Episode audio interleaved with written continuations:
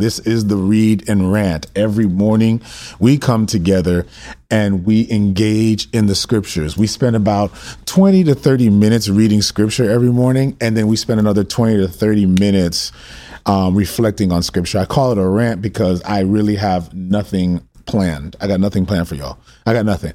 Uh, I'm simply coming to reflect on what the Lord is speaking into me today. So you're kind of eavesdropping on my um, uh, morning rhythm, my general, my morning rhythm. But I also uh, believe that it's a powerful endeavor for those of you who are maybe new to faith or are looking to grow in your faith. That the most powerful thing you can do, aside from a regular habit of prayer, is to get into a regular habit of reading the Word.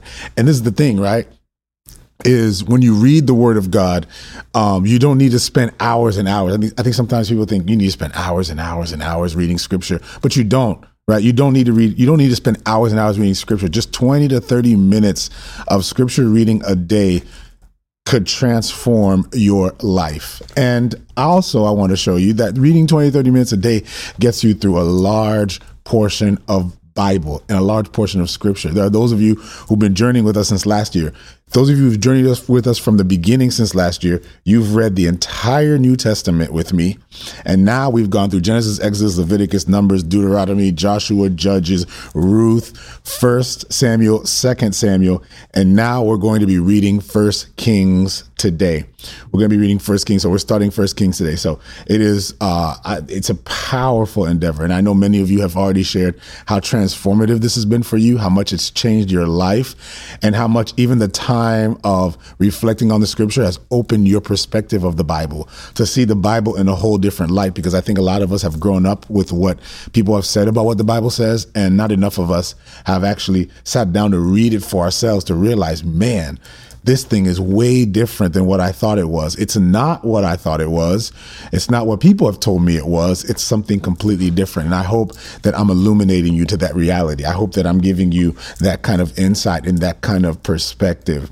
Um, and so, anyway, and I'm also encouraged, guys, by those of you who are now uh, supporting me on Patreon. For those of you who are patrons, what you're doing is, is that you are providing an opportunity for me to now focus my time more on this the Read and Rant podcast, these are things I never had planned, but now I'm diverting more of my intention and more of my time on the Read and Rant podcast. And also on creating new content, Bible studies, teaching, and training because now I'm realizing that this has become a, a, a profoundly um, um, fruitful endeavor for those of you who have engaged in it. And so um, I just want to say for those of you who have become patrons, thank you so much. If you want to support me on Patreon, it's going to open doors. The current patrons that we have right now have not opened the door for us to do our monthly Bible studies. And so I'm excited about that. Next month, we start our Bible study. And actually, I think I'm leaning more towards doing a whole study on Revelation because Revelation is not what people tell you it is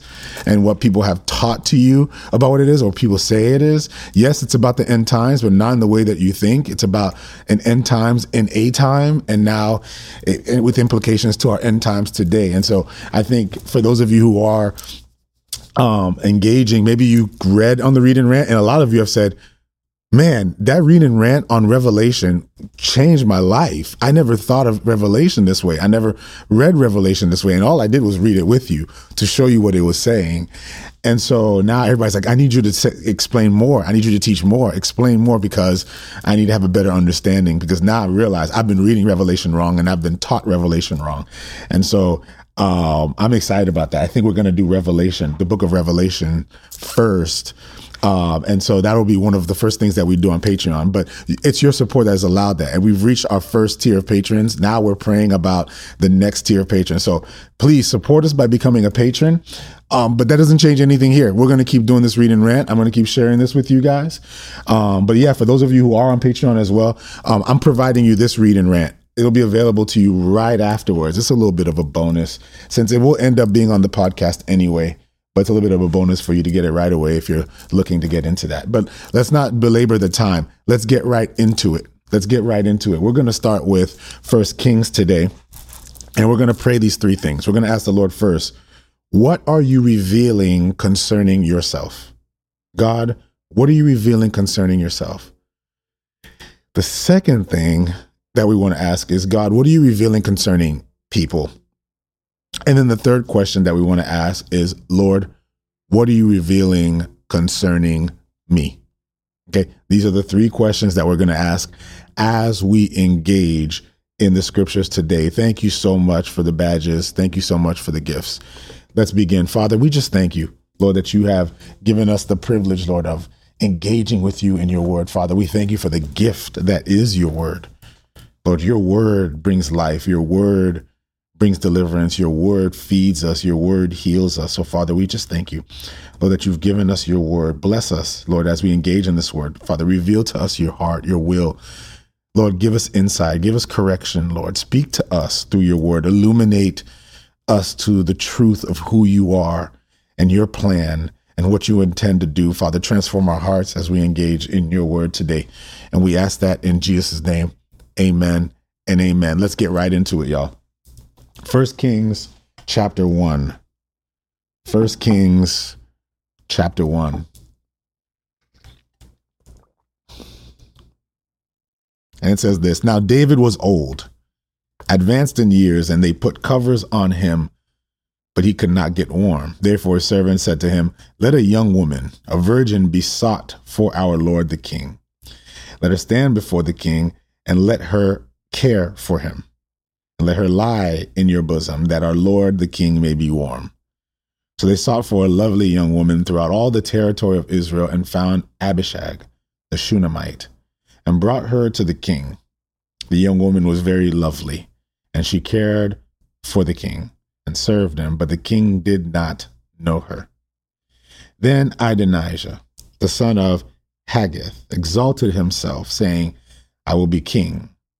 And he prepared for himself chariots and horsemen and fifty men to run before him. And his father had not rebuked him at any time by saying, Why have you done so? He was also very good looking. His mother was born him after Absalom. Then he conferred with Joab, the son of Zeruiah, the, and, with, and with Abiathar the priest. And they followed and helped Adonijah. But Zadok the priest Benaiah, the son of Jehoiada, Nathan the prophet, Shimei, Rei, and the mighty men who belonged to David were not with Adonijah. And Adonijah sacrificed sheep and oxen and fattened cattle by the stone of Zoheleth, which is in El Rogel. He also invited all his brothers, the king's son, and all the men of Judah, the king's servants.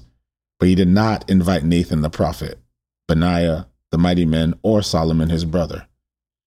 So Nathan spoke to Bathsheba, the mother of Solomon, saying, Have you heard that Adonijah, son of Haggith, has become a, has become king? And David our Lord does not know it. Come, please, let me now give you advice that you may save your own life and the life of your son Solomon. Go immediately to King David and say to him, did you not, my lord, O king, swear to your, your maidservant, saying, Assuredly, your son Solomon shall reign after me, and he shall sit on my throne? Why then has Adonijah become king? Then while you are still talking there with the king, I will also come in after you and confirm your words. So Bathsheba went into the chamber to the king. Now the king was very old, and Abishag the Shunammite was serving the king.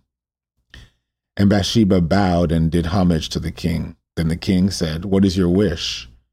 And she said to him, My lord, you swore by the Lord your God to your servant, saying, Assuredly, Solomon, your son shall reign after me, and he shall sit on my throne. So now look, Adonijah has become king. And now, my lord the king, you do not know about it.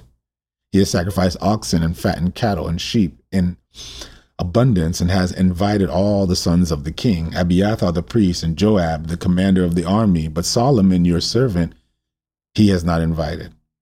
And as for you, my lord, O king, the eyes of all Israel are on you, that you should tell them who will sit on the throne of my lord the king after him. Otherwise, it will happen when my lord the king rests with his fathers, that I and my son Solomon will be counted as offenders. And just then, while she was talking with the king, Nathan the prophet also came in. And they told the king, saying, Here is Nathan the prophet. When he came in before the king, he bowed down before the king. with his face to the ground. And Nathan said, My Lord, O king, have you said that Adonijah shall reign after me, and he shall sit on my throne? For he has gone down today and has sacrificed oxen and fattened cattle and sheep in abundance, and has invited all the king's sons and the commanders of the army, and Abiathar the priest, and look, they are eating and drinking before him. And they say, Long live King Adonijah. But he has not invited me, me your servant, oh, nor Zadok the priest, nor Benaiah the son of Jehoiada, nor your son, nor your servant Solomon. Has this thing been done by my lord the king? And have you not told your servant who would sit on the throne of my lord the king after him? Then King David answered and said, Call Bathsheba to me. So she came into the king's presence and stood before the king. And the king took an oath and said, As the Lord lives, who has redeemed my life from every distress, just as I swore to you by the Lord God of Israel, surely Solomon your son shall be king after me, and he shall sit on my throne in my place. So I certainly will do this day. Then Bathsheba bowed her with her face to the earth and paid homage to the king and said, let my Lord King David live forever. And King David said, Call to me Zadok the priest, Nathan the prophet, Benaiah the son of Jehoiada. So they came before the king. The king also said to them, Take with you the servants of your Lord, and have Solomon my son ride on my own mule, and take him down to Gihon.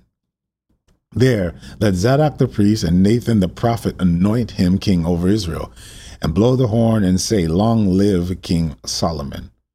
Then you shall come up after him, and he shall come and sit on my throne, and he shall be the king in my place, for I have appointed him to be ruler over Israel and Judah.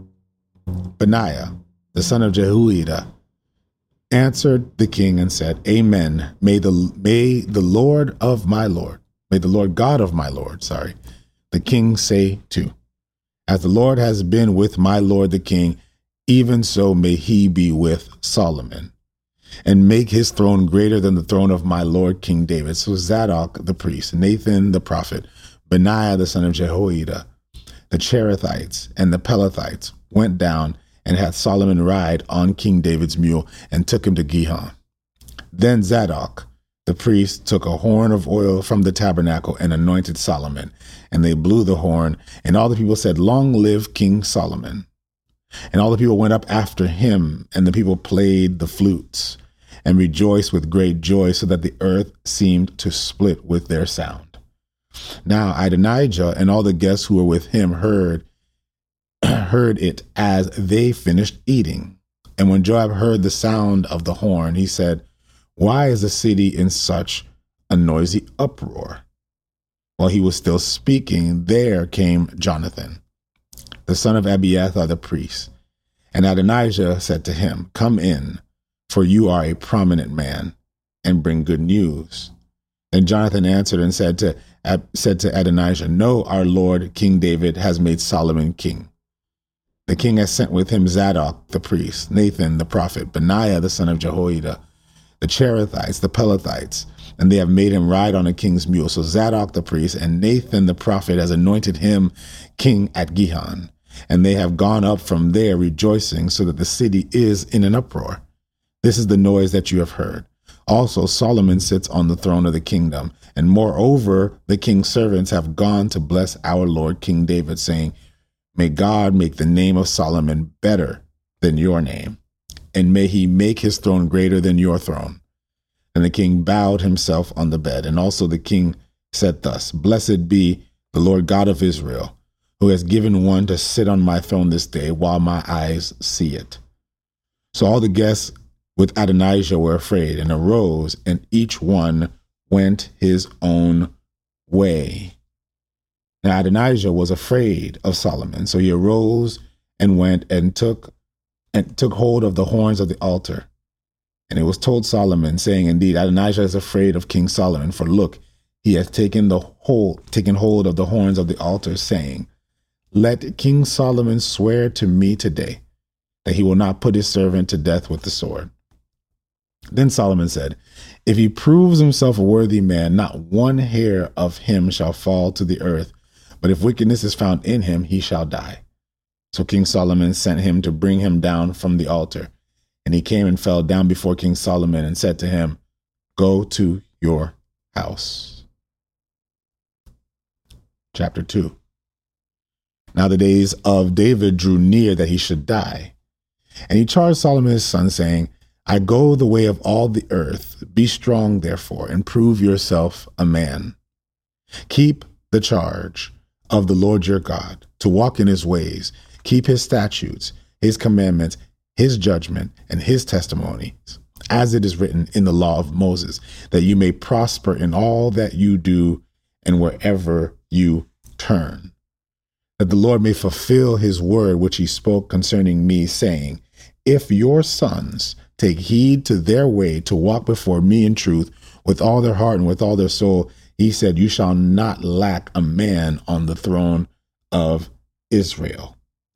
Moreover, you know also that Joab, the son of Zeruiah, did to me, and what he did to the two commanders of the armies of Israel, Abner, the son of Ner, and Amasa, the son of Jether, whom he killed, and he shed the blood of war in peacetime, and put the blood of war on his belt that was around his waist, and on his sandals that were on his feet. Therefore, do according to your wisdom, and do not let his gray hair go down to the grave in peace. Goodness, David. But show kindness to the sons of Barzillai, the Gilead, the, Gileadite, and let him be among those who eat at your table, for they came to me when I fled from Absalom your brother. And see that you have with you Shimei, the son of Gera, a Benjamite from Bahurim, who cursed me with a malicious curse in the day when he went to Mahanaim. But he came down to me at the Jordan and swore, and I swore to him by the Lord, saying, I will not put you to death with the sword. Now, therefore, do not hold him guiltless, for you are a wise man, and know you ought to and know what you ought to do to him, but bring his gray hair down to the grave with blood. So David rested with his fathers and was buried in the city of David. The period that David reigned over Israel was 40 years. Seven years he reigned in Hebron, and in Jerusalem he reigned 33 years. Then Solomon sat on the throne of his father David, and his kingdom was firmly established. Now Adonijah, the son of Haggith, to Bathsheba, the mother of Solomon, so she said, Do you come peaceably? And he said, Peaceably. Moreover, he said, I have something to say to you. And she said, Say it. Then he said, you know that the kingdom was mine, and all Israel had set their expectations on me that I should reign. Moreover, the kingdom has been turned over and has become my brother's, for it was his from the Lord. Now I ask one petition of you do not deny me. And she said to him, Say it.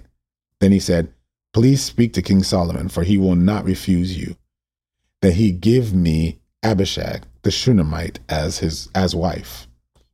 So Bathsheba said, Very well, I will speak for you, the king. So Bathsheba said, Very well, I will speak to, you for you, the king. Verse 19 Bathsheba therefore went to King Solomon to speak to him for Adonijah. And the king rose up to meet her and bowed down to her and sat down on his throne and had a throne set for the king's mother. So she sat at his right hand. Then she said, I desire one small petition of you. Do not refuse me. And the king said to her, Ask it, my mother, for I will not refuse you. So she said, That Abishag the Shunammite be given to Adonijah your brother as wife. And King Solomon answered and said to his mother, Now why do you ask Abishag the Shunammite for Adonijah? Ask for him the kingdom also, for he is my older brother for him, and for Abiathar the priest, and for Joab the son of Zeruiah. Then King Solomon swore by the Lord, saying, May God do so to me, and more also. If Adonijah has not spoken this word against his own life, now therefore, as the Lord lives, who has confirmed me and set me on the throne of David my father, and who has established a house for me, as he promised, Adonijah shall be put to death today. Hmm. So King Solomon sent by the hand of Benaiah, the son of Jehoiada, and he struck him down and he died and to Abiathar the priest, the king, said, Go to Anathoth, to your own fields, for you are deserving of death. But I will not put you to death at this time, because you carried the ark of the Lord God before my father David, and because you were afflicted every time my father was afflicted. So Solomon removed Abiathar from being a priest to the Lord, that he might fulfill the word of the Lord which he spoke concerning the house of Eli at Shiloh. Then news came to Joab, for Joab was had defected to Adonijah, though he had not defected to Absalom. So Joab fled to the tabernacle of the Lord. Let me highlight that. Hmm. So Joab fled to the tabernacle of the Lord, and he took the horns of the altar, and King Solomon was told, Joab has fled to the tabernacle of the Lord. There he is, by the altar. Then Solomon went to Benaiah, the son of Jehoiada, saying, Go, strike him down. So Benaiah went to the tabernacle the Lord said to him, Thus says the king, Come out. And he said, No, but I will die here. Benaiah brought back word to the king, saying, Thus says Joab. And thus he answered me. Then the king said to him, Do as he said, strike him down, bury him, that you may take away take that you may take away from me and from the house of my father the innocent blood which Joab shed. So the Lord will return his blood on his head because he struck down two men more righteous and better than he, and killed them with the sword Abner, the son of Ner, the commander of the army of Israel, and Amasa, the son of Jether, the commander of the army of Judah, though my father David did not know it. Their blood shall therefore return upon the head of Joab and upon the head of his descendants forever, but upon David, the descendants. Let me highlight that. Their blood shall therefore return upon the head of Joab and upon the head of his descendants forever, but upon David and his descendants, upon his house and his throne, there shall be peace forever from the Lord. So Benaiah, the son of Jehoiada, went up and struck and killed him, and he was buried in his own house in the wilderness. The king put Benaiah, the son of Jehoiada, in his place over the army, and the king of Zadok, and the king put Zadok, the priest, in place of Abiathar. Then the king sent and called for Shimei and said to him, Build yourself a house in Jerusalem and dwell there. Do not go out from there anywhere.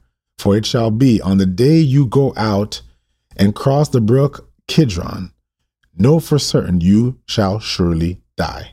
Your blood shall be on your own head.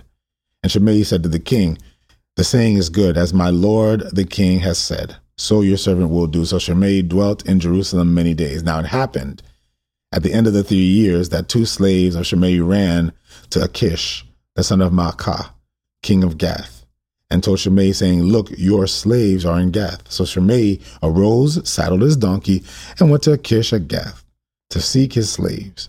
And Shimei went and brought his slaves from Gath.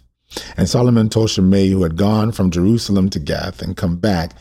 Then the king sent and called for Shimei and said to him, Did I not make you swear by the Lord and warn you, saying, Know for certain that on the day you go out and travel anywhere, you shall surely die. And you said to me, The word I have heard is good. Why then have you not kept the oath of the Lord and the commandment that I gave you? A king said, Moreover to Shimei, You know, as your heart acknowledges all the wickedness that you did to my father David. Therefore, the Lord will return your wickedness on your own head. But King Solomon shall be blessed, and the throne of David shall be established before the Lord forever.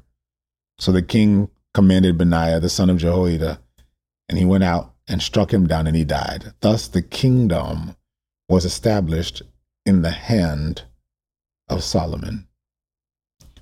Thus the kingdom was established in the hand of Solomon. I'm going to stop right here. I think it's a good place to stop in our time of reading.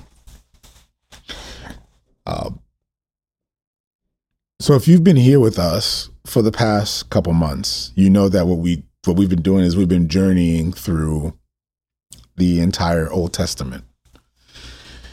And what I hope has happened for you guys as you've been journeying with me and reading with me the scriptures and reading it for yourself, not from what somebody else has told you about what it says, not from what, you know, somebody else is influencing you to read, but to simply just read it for yourself, to read what it says.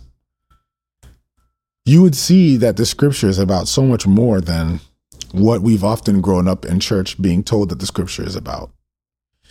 And you would see that it's, it maybe, it would have very little to do with what maybe you've grown up thinking what about what the scriptures are about if you've read up to this point, you should know, right? And you should see now very clearly. I hope you see it. If you don't, you're going to get there. But what you should see very, very clearly is that the Bible is not supposed to be read as an instruction book on spiritual life.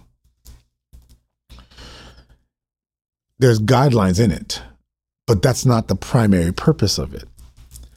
And what I hope you're seeing from the moment that you've read Genesis, if you would allow yourself to deprogram from maybe things that you were taught in Sunday school or you know maybe you know in church and things that were preached to you over and over again that you may now at least at this point see that the scriptures are about something maybe totally different than what maybe you presumed it to be.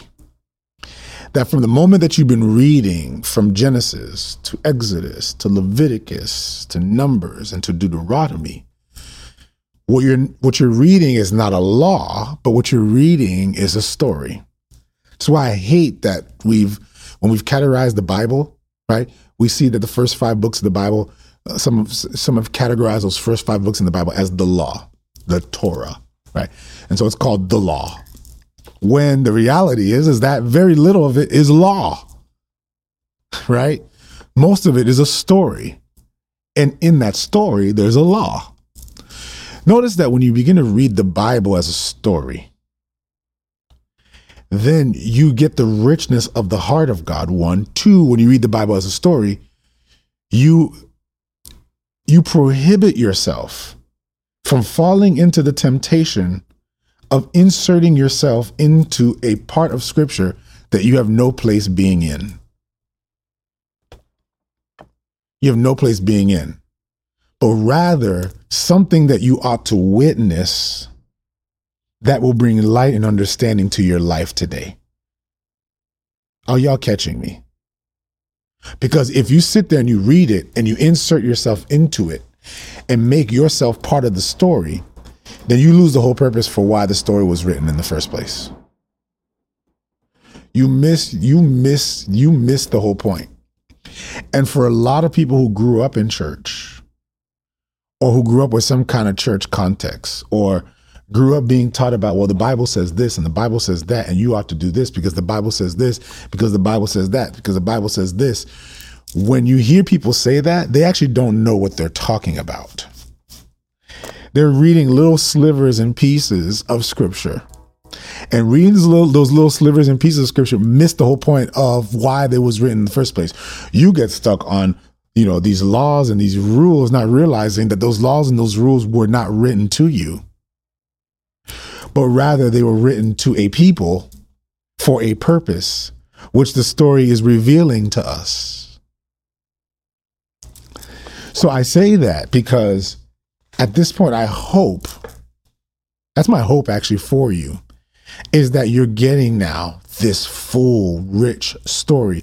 You're getting the full aroma of what the scripture is actually speaking about and what the scripture is actually saying. Because if you have, then you'll realize this is, I should not be inserting myself into this because this has right now nothing to do with me. And at the same time, everything to do with me. It has nothing to do with me, meaning it was not written directly to me, but it has everything to do with me because everything that's happening here is what dictates my destiny today. Where I am today, the purpose of my own existence today, why I'm even here This is the whole purpose of it. Is when we read this, we're reading this as a story so that the truth of what that story is revealing is being told to me that will now bring me to an understanding of why I'm even here and what my place and purpose is on the earth. Why I'm here at this particular time and in this particular moment. So we don't read this as some kind of uh, manual for Christian living. No, we read this for revelation of why we are even here, why we even exist, and what God is actually doing on the earth. This is not about what I ought to do. This is about what God is doing. This is not about how I ought to live. This is about how God is bringing life. This is not about, you know, how we, this is not primarily about how we govern our lives, but primarily about how God is establishing his government on the world and on the earth. This word righteousness is the word justice. And where the word justice is, there's a law. And where the word there's a law is, there's a kingdom. This is about the kingdom. We talk about the kingdom of God and we talk about the kingdom of God. We we talk about the kingdom of God as if it's something that's mystical in the sense that it's not something that you really can understand and fully see and and fully get and fully perceive. The kingdom of God is like this this floating idea and this concept. This this kingdom of God is this kind of just weird reality. Kingdom of God. Like I've heard that term before. The kingdom of God. The kingdom of God. The kingdom of God. The kingdom of God. And what, what does he mean by that? And and what is the kingdom of God? And a lot of us miss it because we're too busy reading this story as if it's a book of laws for how Christians ought to live. And that's not what the Bible is about. The Bible is about how God is establishing his kingdom on earth. Even Jesus, Jesus made everything about the kingdom. Seek ye first the kingdom of God and his righteousness, and all these things shall be added unto you. Interesting, right? How he says, Seek ye first the kingdom and his righteousness, because the word righteousness in the Bible is justice. I just recorded a TikTok. I might post it today. Who knows? It'll eventually get posted on TikTok. But I posted a TikTok today that, that the kingdom of God is about justice. It's about righteousness. It's about what's right and what's wrong. And it's about God establishing his righteousness and his justice. And what God is doing is, is God is establishing his justice in our hearts and he's establishing his justice over all the earth because he's establishing his kingdom. So his kingdom is about, that's why he says, seek ye first the kingdom and his righteousness. Jesus spent almost all of his time preaching about the kingdom.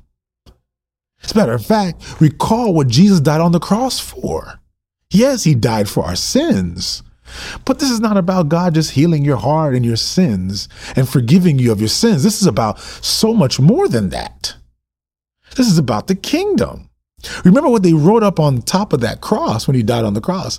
It said, This man is the King of Kings.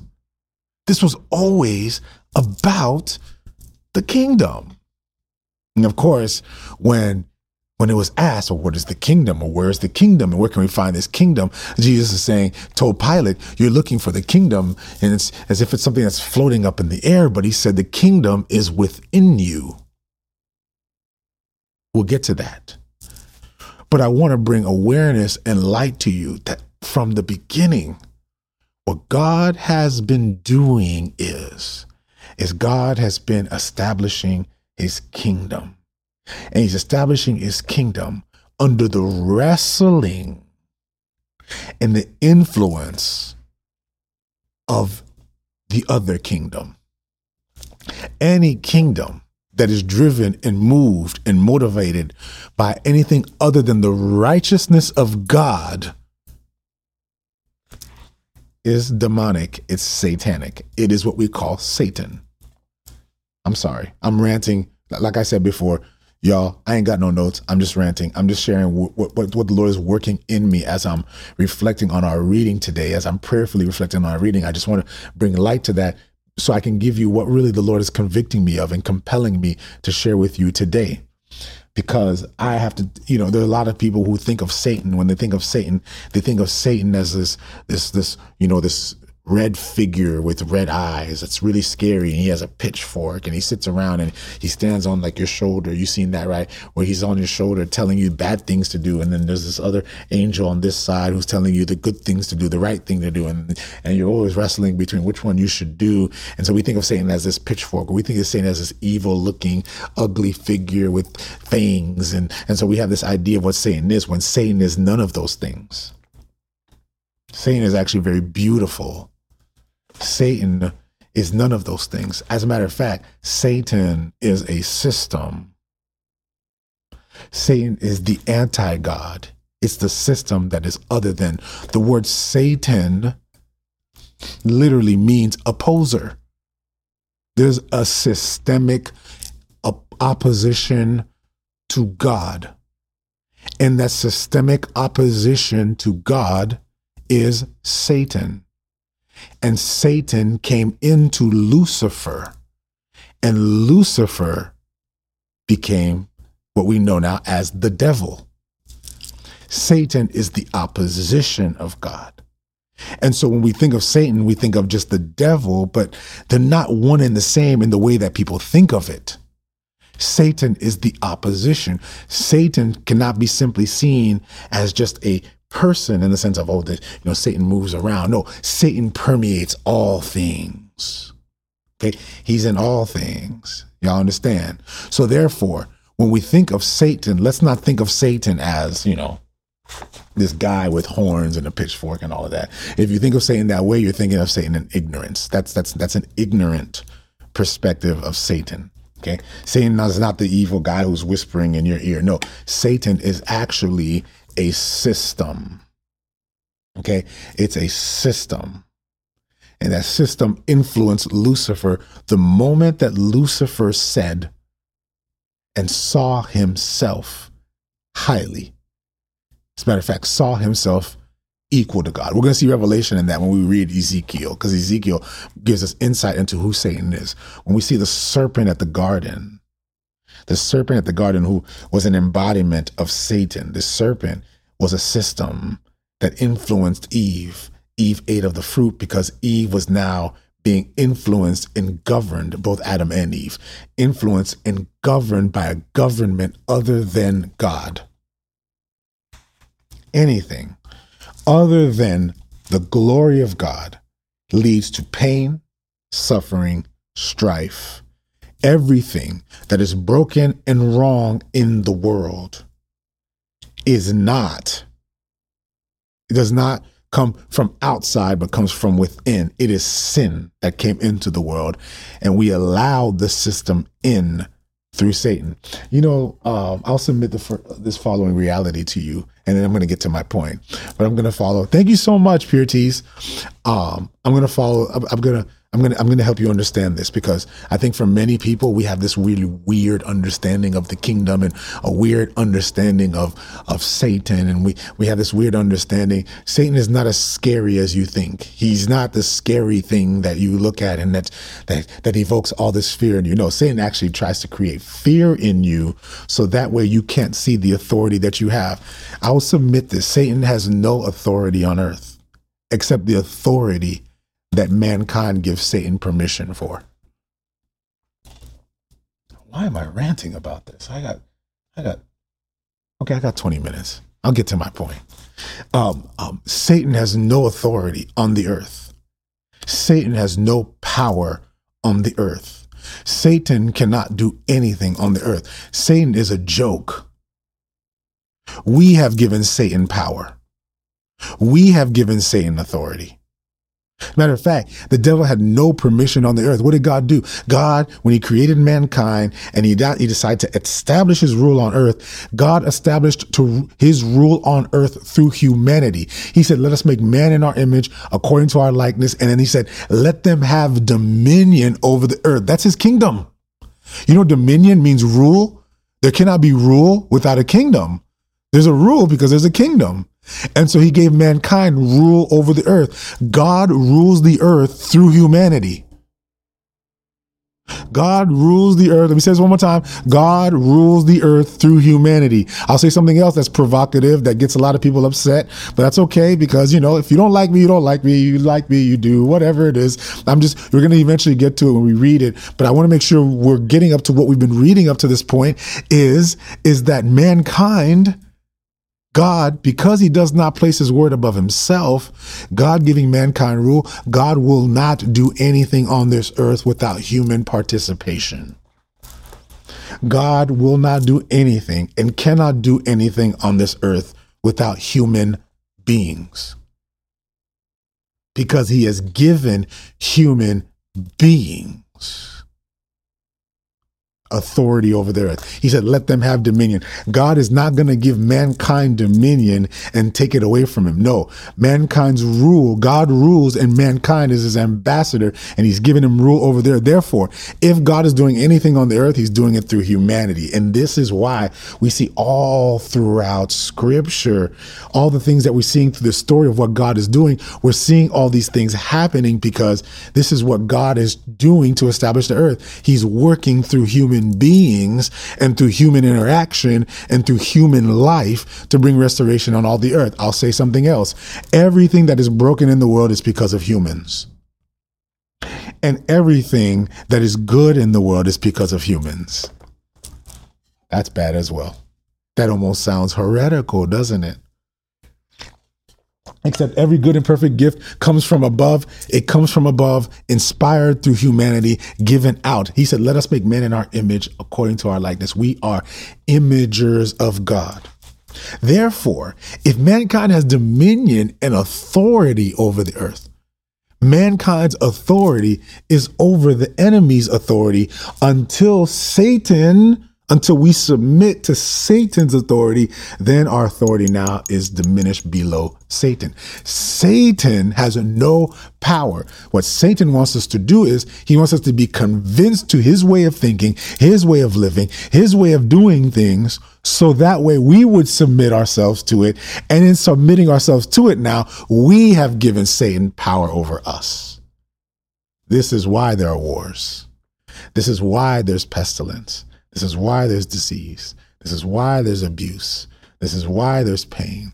This is why there's sex trafficking. This is why there's slavery. This is why there's injustice. This is why there's homelessness. This is why there's poverty. This is why there's all these things because we have diminished ourselves and submitted ourselves below the authority of Satan. And so, because human beings couldn't get it right, and because God can only do his work through human beings, God had to come in the form of a human being, had to come into flesh in order to bring justice and righteousness to the earth. And that's why he became man. He became man because that's the only thing he could do, because God could not enter this earth without humanity. He needed to be a part of humanity. He had to become human. And that's what he did. Why am I saying all of this? I'm saying all of this because if you understand now that salvation, if you understand clearly now that salvation is not just about you going to heaven, but about God establishing his kingdom on earth, then you'll understand that all of this was all a part of God making things right. He did not say we're going to leave to go to the kingdom. He said his kingdom comes, his will be done on earth as it is in heaven. His kingdom. Why am I bringing all this up? I'm bringing all this up because what we're hearing and what we're reading is a story of the kingdom of God. We're hearing a story of the kingdom of God that Satan, who has no power, right? Satan has no power. Satan has no authority. The only power Satan has is the power that we give him permission for. And because Satan has no power, a lot of things that we battle today, the struggles that we're facing, a lot of the pain that we're encountering, we want to give credit to Satan, but the reality is we have to give it credit to sin because Satan has no power. Satan, Satan, Satan revels in our ignorance. Satan, the system that is Satan, revels in our ignorance. The more ignorant we can be about who we are, the more power we can give and permission to Satan. I've said this before and I'll say this and then I'll get to my point because my, my point, man, I feel like I'm, I'm taking too much time to get to my point. Um, but this is my rant. So I guess it's a rant. So the, your standard should be real low about a cohesive thought. I'm just sharing where the Lord is leading. Um, Satan has no power. Satan only has permission. Let me say that one more time. Satan has no power. Satan only has permission. And we give him permission. Satan has no power. You may be fighting the, the devil you may be saying, I feel like I'm fighting demons and fighting the devil. I got all these things that I'm fighting and wrestling with, and all these things that I'm. Satan has no power. He only has permission. And the permission that you give him comes out of your ignorance. Satan can do nothing to you. Absolutely nothing. He has no power. And yet this is what Jesus came to do is Jesus came to bring revelation to that. To show that there was no power in the devil, that the devil has already been defeated, that we have victory over the devil. We already have power over him. The only power that we see now is just the permission that we give, and the permission that we give comes out of our ignorance. You know, there's some people right now who are dealing right now with oppression. Wow. There are people right now who are dealing with oppression at night, struggling with with demonic influence and and and, and you're afraid not realizing that what the enemy wants you to do is to be ignorant that he has no power over you and so if you can get him to think then you can hide in your corner pray and ask god for help. Lord help me. Lord help me. Lord help me. Lord help me. And yet not realizing the devil has already been defeated. He has no power. He, he actually has no power, only the permission that we give him in our lives.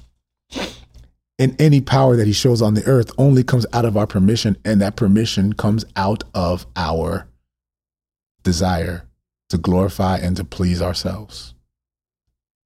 We give the devil power, permission, because we want power and we want control. That's why there are a lot of churches today. I call them demonic churches. Yeah, I said it. I'm sorry. I think I had a I think I had a rant a few a few months ago when we were talking about Canaan, the Canaanite church. There are churches that are demonic. There are churches that they they have crosses. They worship the Lord, the Lord, but they're really satanic churches. Man, this is so tough. They're satanic churches because they're not governed by the kingdom. They're governed by politics, Satan. They're governed by culture, Satan. They're governed by their own desire of self, Satan.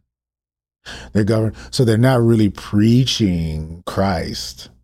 No, no, no, no. They preach culture and society and politics and economics. They preach all these things, not realizing that what they're doing is they're submitting to a higher authority. They're, sorry, they're submitting to a lesser authority, making the lesser authority the higher authority. Satan is a system. So many churches are being run this this way. So many um, um, we see so many communities and are being run this way. Religion is run this way. Religion is garbage.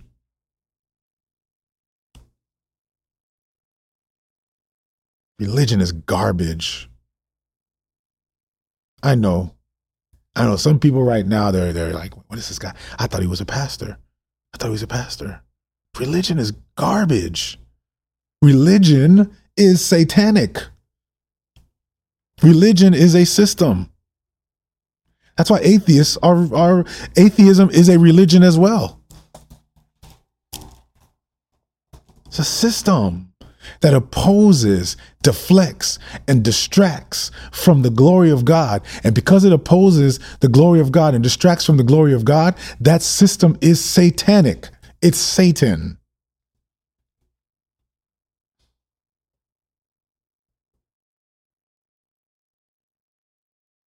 Hmm. And yet, what did Jesus ask us to do? He said to seek ye first the kingdom of God. Seek ye first the kingdom of God. And yet, all we're looking for is a system. If you're looking for a system and you're looking for something organized. And and a bunch of rules that you have to follow and the things that you have to do and which president is God's president and which president is not God's president and which president those of you who think Biden is of the devil and for those of you who think Trump is of the devil and for those of you who think Biden is God's choice uh, is is is of God and for those of you who who argue and say Trump is of God and that we sit there and we argue about which government is God's government neither one is it's Satan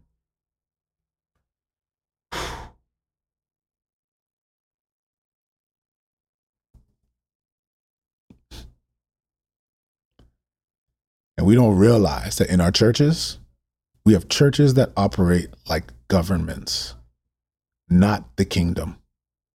Yes, we have churches that operate like governments. We have churches that do um, you know it's all it's about elections. It's about who they choose. It's about who has the best voice and who has the greatest speaking ability and who has the best knowledge and and who gets to get the position of power. It is that power. Or who has the charisma so we do elections and we vote. Yes, we do elections and we and we vote as if that is a godly thing when there was nothing godly about it. I'm sorry, but we elect leaders and bishops. We elect the Pope. Pope is by election, not realizing that it's just a government. That is not God's government. So we, we make the church now become the same institutions that are of this world, the system of this world, not realizing the church is not of this world. The church is not an organization. The church is not a system. The church is the body. And we talk about the kingdom, the kingdom of God, the kingdom of God, the kingdom of God. And yet we're looking for a king. And so we look for a king in our pastors. We look for a king in the prophets. We look for a king in those who, who have the charisma. And then we get confused about why those kings hurt us. We made kings out of these people and we wonder why they hurt us. We wonder why they abuse us. We wonder. And then you know what we do? Because there's some folks in here who are in this place right now. You're in a place of pain because you made somebody king over your life who you made them God. And when they abused you, they hurt you. When they inflicted pain upon you, you then said it is God's fault, not realizing that you were never supposed to make them king in the first place. You made them king when they were never kings. You made them God when they were never God. And because you made them God and because you made them king, when you got hurt or abused or whatever it is that happened to you with, with, that particular person, you had a God problem now because of what that priest did to you, because of what that pastor did to you, not realizing you were never supposed to have made that person God. That person was not God, that was Satan. That was Satan. That was Satan. That was a system. I'm sorry if I speak with boldness on this, because this is the impetus of the reading that we're reading today. God gives David a promise. Because up to this point, this is about God establishing his kingdom. His kingdom was lost at the garden. And from that moment on, God has initiated a story about how he has established his kingdom on earth, how he's reestablishing his kingdom. And we see that he's doing it through this story. And in this story, there's Abraham. God makes this promise to Abraham that he's bringing righteousness and justice, that he's establishing a kingdom overall. But this kingdom is a kingdom of priests ruled by a government that's not like our government, ruled by an institution that's not like our institution, but and not an organization, but an organism. He's he's telling he's telling. We read it already. We read it in Genesis chapter twelve. We read in Genesis that, that God is is instituting a new family that's going to bring justice and righteousness. From Abraham, he will father many nations. There will be a fathering. And then we see the story of these people who continue to fail, continue to fall apart. All that's happening. This is a story that we're reading about what God is doing. Yes, he gave them a law. He didn't give you a law. He gave them a law to separate them, to make them holy so that his righteousness can be fulfilled through them. And they failed over and over and over again. And now we get to judges and the, and the judges continue to fail and fall. And then we get to first Samuel and First Samuel is now the prophet. He's the prophet that's ushering the king. Who does he usher? He first ushers Saul because Saul is the satanic kingdom. Saul is the Canaanite kingdom. Saul is what they wanted. Saul was not what they needed. And now we see David, who was who was chosen. And now David has been chosen. This little shepherd boy. This shepherd. You know the word shepherd means pastor, right? The word pastor means shepherd. Now this little shepherd boy who's a pastor, pastoring sheep, shepherding sheep, is now being called to be the king, the shepherd king. He calls a shepherd king now to shepherd these people. This is God writing a story. This is poetry, family. This is divine poetry. God is writing the story, and now the shepherd king comes to God, and we read it just just a couple days ago in Second Samuel that now he wants to establish and build this tabernacle, but then God makes a promise and says to him that the tabernacle will not be built by him, rather that he will make a house in his people. There, the house of worship will not be where you go to, but the house will be where he resides, and he's making them a house. He's making the people a house. That's what he told David. You can build the tabernacle all you want, but this is not going to be my house. My house will be my people. And now he's saying he's going to make his people a house. And so he tells David, it's not going to happen with you. You got too much blood on your hands. And we see David now at the end of his life.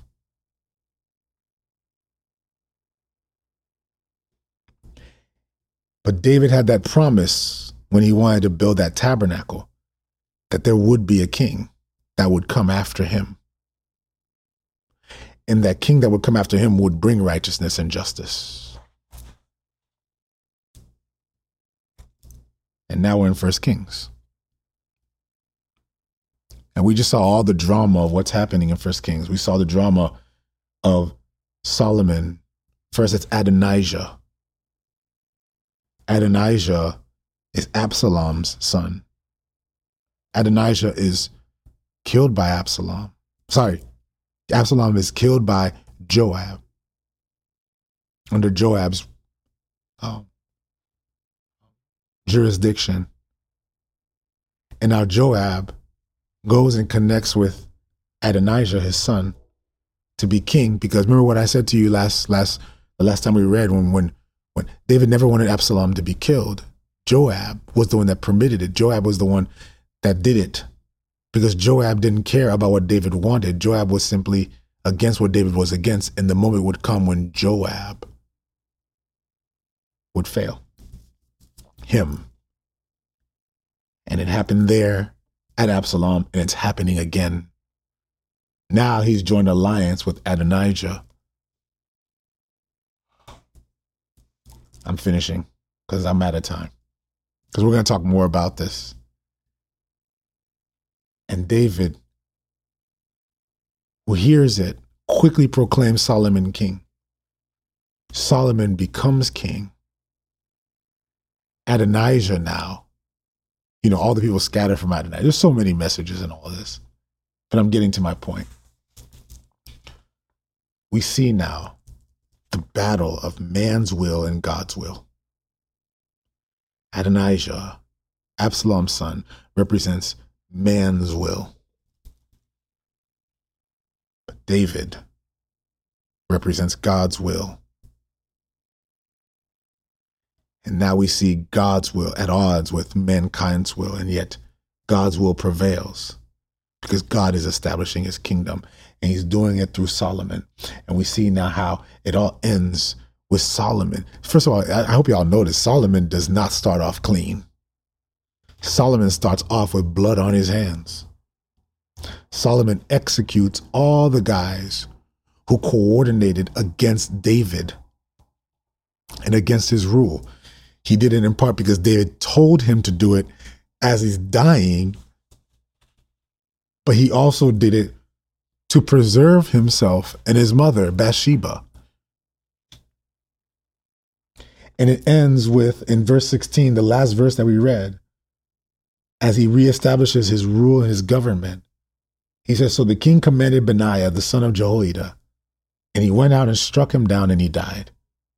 Thus the kingdom was established in the hand of Solomon.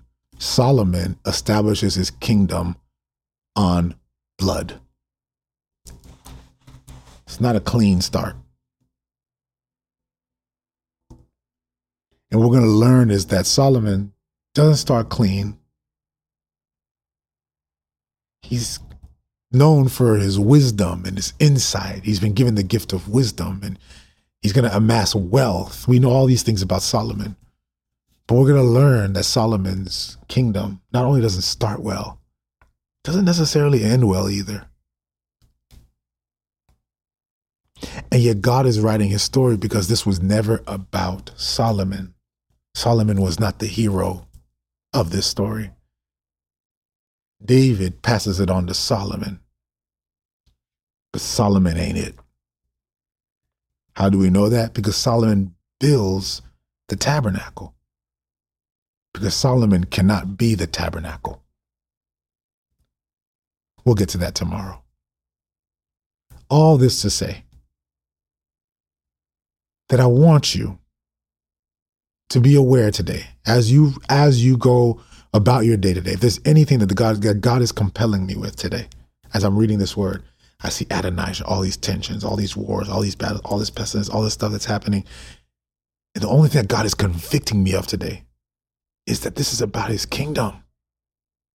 Even in the midst of the tension, the disagreements, the fights, the wars, all these things that are happening, even against injustice, things that don't look right, blood that's being shed, all of it. This is about the kingdom of God. And along the way, it's going to be messy, but there's a promise to hold on to that his kingdom come, his will be done on earth as it is in heaven. Father, I ask today Lord, as we navigate through this day, as we engage with this day, Lord, how messy is life? how messy is it that we see so much things that are happening in the world, in society and culture, in our homes, in our marriages, in our lives, Father, the things that we're encountering. It's hard for us to see your kingdom. And yet we know that this is all about your kingdom. This is what we're being convicted of today, Lord, is that we know that this is all about your kingdom. So, Father, I pray, Lord, that you would keep us grounded. Lord, establish your rule in our hearts. Establish your kingdom within us. Establish your kingdom. Show us, Lord, the promise of your kingdom, even today with all the disagreements and all the things that are transpiring. Father, bless us. Lord, guide us and lead us today. In all that we do, that we would follow the paths of righteousness for your name's sake. And we say that in Jesus' name. Amen and amen.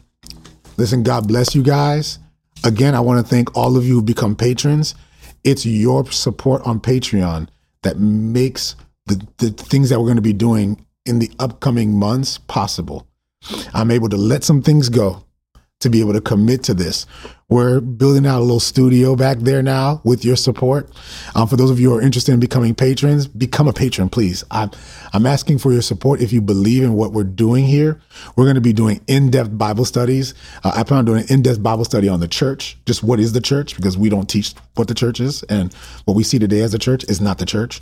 We need to teach what the church is, like from a biblical perspective. Um, I'm going to be doing a Bible study on Revelation because a lot of you have asked me, hey, we did the reading rant on Revelation Revelation. I want a Bible study on Revelation. It's because of your support now that I'm able to prepare in-depth Bible studies for you. So I'm putting some work in to do that as well. Um, we're going to be doing some some studies on the idols of church culture. I want to do some studies on things that we believe is church when it's not the church and there's no biblical evidence to prove there is a church. Like the building is not a church, right? Um, your Sunday service is not a church right? Um, the Sunday sermon is not a church. Church is not church because people worship on Sunday. There is no day to worship. We need to teach all of that um, because people, some people argue it's on Saturday, others argue it's on Sunday. It's none of those things. It's neither Saturday nor is it on Sunday. So we need to teach all of that. So I want to you know, I want to prepare these teachings for you all. And so um, you guys have provided that for us by becoming patrons. So I want to thank you guys.